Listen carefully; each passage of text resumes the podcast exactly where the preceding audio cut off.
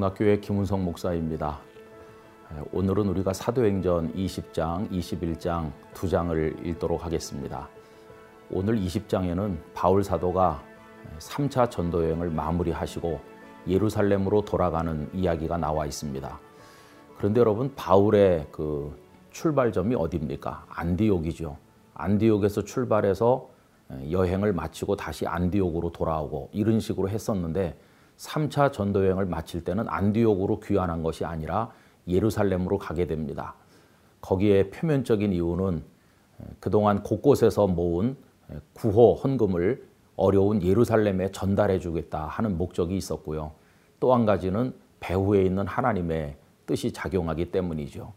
여러분 하나님께서는 바울을 예루살렘으로 오게 하셨고 거기서 체포되게 되었는데 나중에 보면 오히려 그것으로 인해서 황제 앞에서까지 복음을 전할 수 있는 기회를 얻게 되는 것이죠. 여러분 사람이 이해할 수 없는 하나님의 역사가 그 배후에 있다는 것을 깨닫게 되는 것입니다. 그래서 그 이제 바울이 에베소를 출발하는 이야기부터 나오는데 그 은장색의 소요가 끝난 다음에 바울은 에베소를 떠나서 마게도냐 지역을 쭉 거쳐서 교회들을 돌아보고 그리고는 드로아로 오게 됩니다. 드로아에 왔을 때 바울은 굉장히 마음이 감개무량했을 것 같아요. 왜냐하면 원래 아시아 쪽에서 선교하길 원했는데 성령께서 드로아에서 환상을 보게 하심으로 서쪽으로 갔던 거 아닙니까? 바로 그 선교의 전환점이 되었던 드로아에 왔을 때 얼마나 그가 감개무량했겠습니까? 그리고 하나님께서 붙드셔서 여기까지 선교가 이루어졌구나 생각하면서 감사했을 것이라고 여겨집니다. 그리고 드로아에서는 말씀을 늦게까지 전할 때 유두고가 창문에서 떨어져 죽었는데 그를 하나님께서 살려주시는 이야기가 이제 나오게 됩니다. 그래서 드로아를 떠난 바울, 이제 그 다음에는 오래 사역한 에베소로 가고 싶었지만 시간이 없어요. 왜냐하면 오순절 전에 예루살렘에 도착할 계획이었거든요. 그래서 밀레도라는 곳으로 에베소의 장로님들을 오시도록 청합니다. 그리고 그분들과 마지막 이야기를 나누는데 얼마나 눈물과 감격적인 정성을 가지고 에베소에서 말씀을 전했는가 하는 것을 이야기해 줍니다. 그래서 그 20장 17절 이하는 눈물 없이는 읽기가 어려운 내용인데요. 그러면서 그들에게 자신의 어떻게 사역을 해왔는가를 이야기하거든요. 여러분 그 부분을 제가 20장 24절에서 읽어보겠습니다. 내가 달려갈 길과 주 예수께 받은 사명 곧 하나님의 은혜의 복음을 증언하는 일을 마치려 하면은 나의 생명조차 조금도 귀한 것으로 여기지 아니하노라.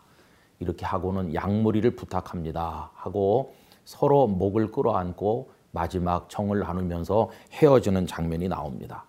그리고 21장에 가면 이제 바울이 예루살렘에 들어가시는 거죠. 그런데 사람들이 계속 예, 그를 말립니다. 왜냐하면 예루살렘에 가면 위험한 일이 있다 하는 거죠. 두로에서도 성도들이 말렸고요. 그리고 가이사라에 갔을 때는 아가보라는 선지자가 와서 또 만류를 해요. 그러나 바울은 예수님과 복음을 위해서 결박당하고 죽을 각오가 다 되어 있다. 이렇게 이야기를 합니다. 바울이 그 예루살렘에 돌아갔을 때, 도착했을 때가 대략 한 58년경으로 보고 있어요.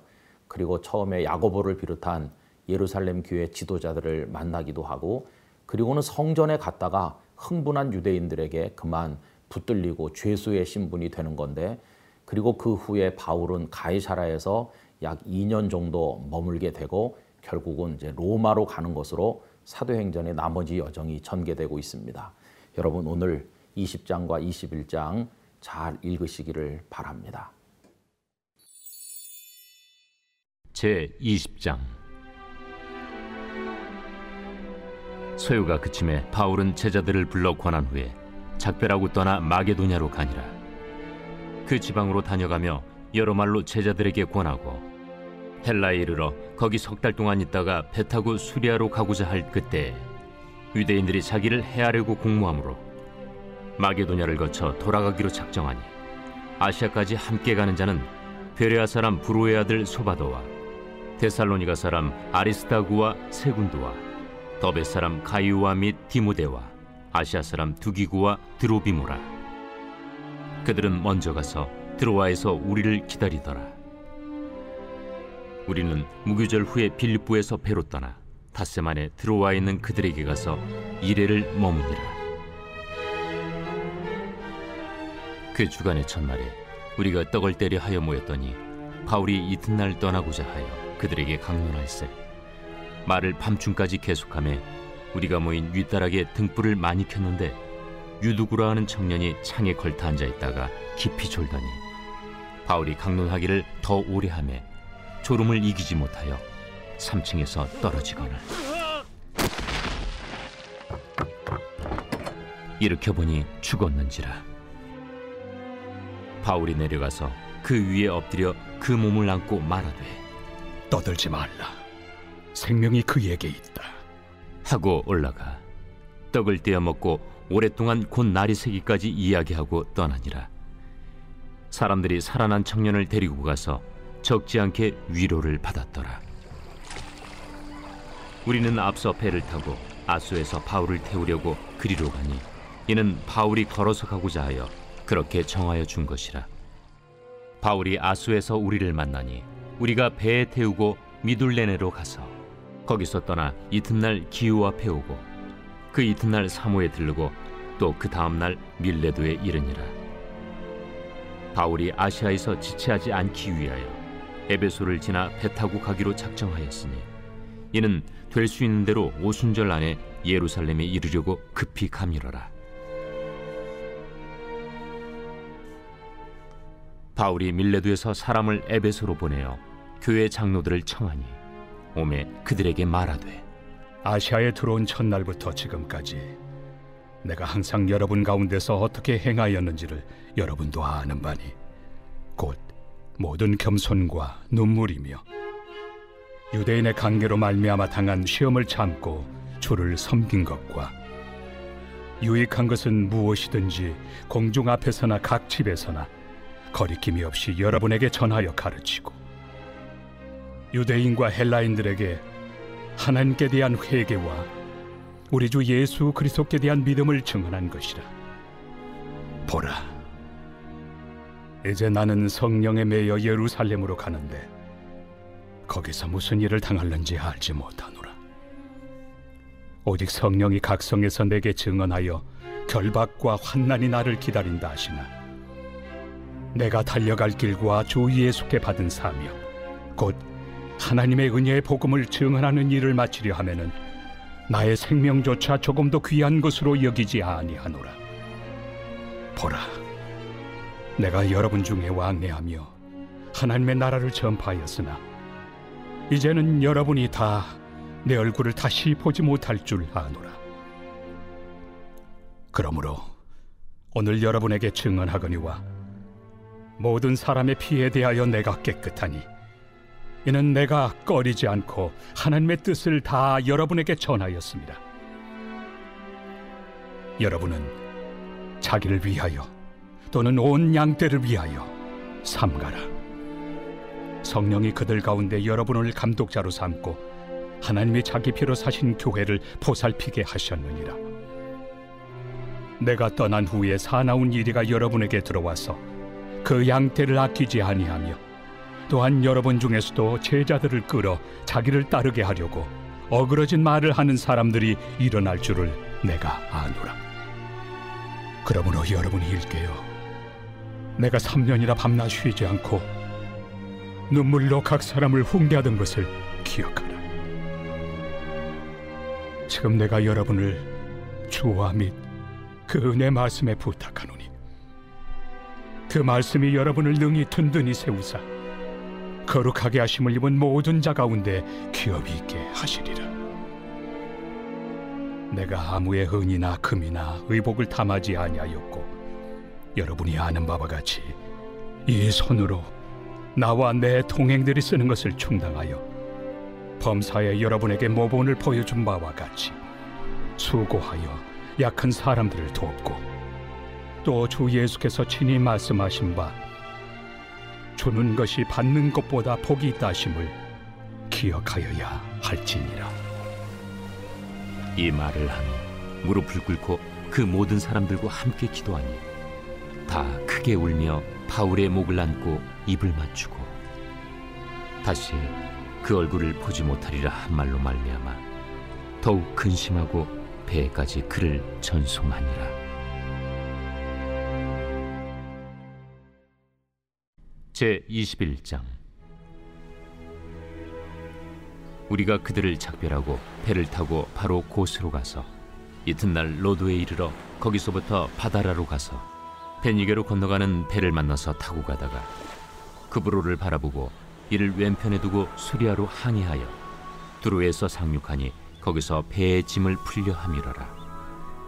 제자들을 찾아 거기서 이래를 머물더니 그 제자들이 성령의 감동으로 바울더러 예루살렘에 들어가지 말라 하더라 이 여러 날을 지낸 후 우리가 떠나갈새 그들이 다 그 처자와 함께 성문 밖까지 전송하거나 우리가 바닷가에서 무릎을 꿇어 기도하고 서로 작별한 후 우리는 배에 오르고 그들은 집으로 돌아가니라. 두로를 떠나 항해를 다 마치고 돌레마이에 이르러 형제들에게 안부를 묻고 그들과 함께 하루를 있다가 이튿날 떠나 가이샤라에 이르러 일곱 집사 중 하나인 전도자 빌립의 집에 들어가서 머무르니라. 그에게 딸 넷이 있으니 처녀로 예언하는 자라.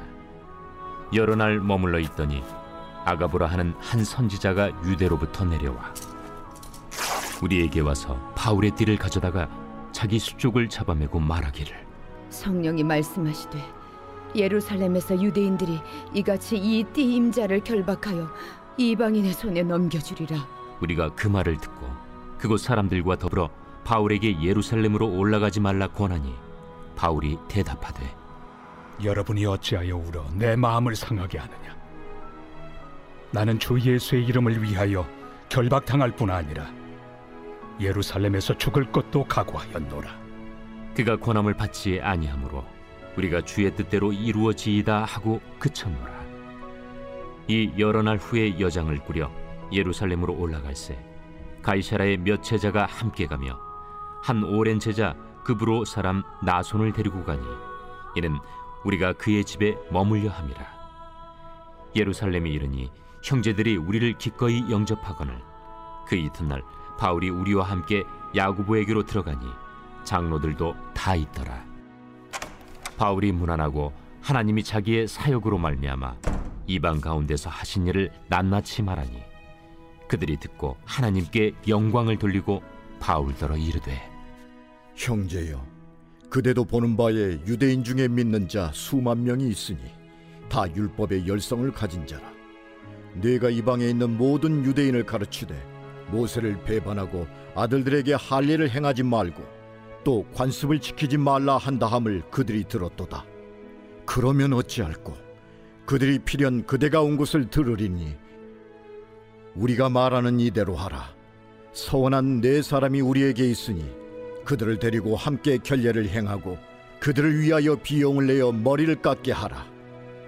그러면 모든 사람이 그대에 대하여 들은 것이 사실이 아니고 그대도 율법을 지켜 행하는 줄로 알 것이라. 주를 믿는 이방인에게는 우리가 우상의 제물과 피와 목매어 죽인 것과 음행을 피할 것을 결의하고 편지하였느니라. 바울이 이 사람들을 데리고 이튿날 그들과 함께 결례를 행하고 성전에 들어가서 각 사람을 위하여 제사 드릴 때까지의 결례 기간이 만기된 것을 신고하니라. 그 이래가 거의 참에 아시아로부터 온 유대인들이 성전에서 바울을 보고 모든 무리를 충동하여 그를 붙들고 외치되 이스라엘 사람들아 도우라 이 사람은 각처에서 우리 백성과 율법과 이곳을 비방하여 모든 사람을 가르치는 그자인데 또 헬라인을 데리고 성전에 들어가서 이 거룩한 곳을 더럽혔다 이는 그들이 전에 에베소 사람 드로비무가 바울과 함께 시내에 있음을 보고 바울이 그를 성전에 데리고 들어간 줄로 생각함이로라. 온 성이 소동하여 백성이 달려와 모여 바울을 잡아 성전 밖으로 끌고 나가니 문들이 곧 닫히더라.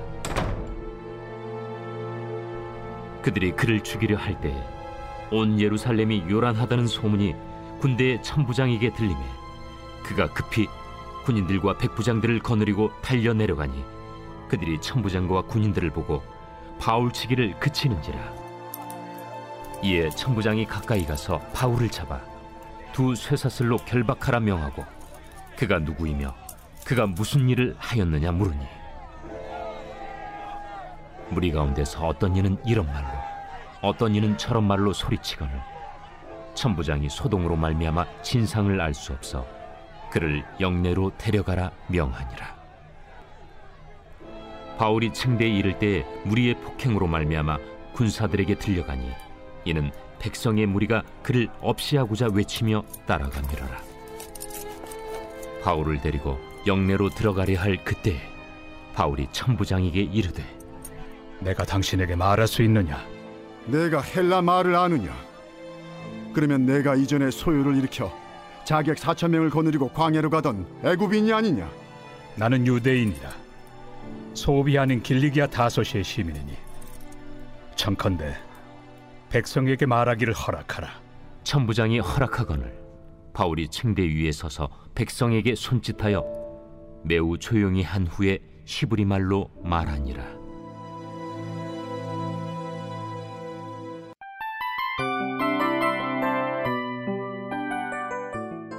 이 프로그램은 청취자 여러분의 소중한 후원으로 제작됩니다.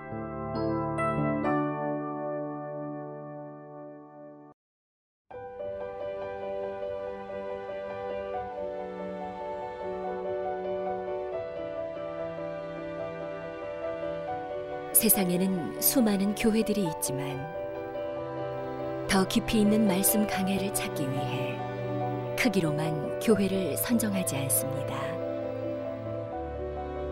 보다 좋은 영적 콘텐츠를 더 많이 나누기 위해 방송비를 받지 않습니다.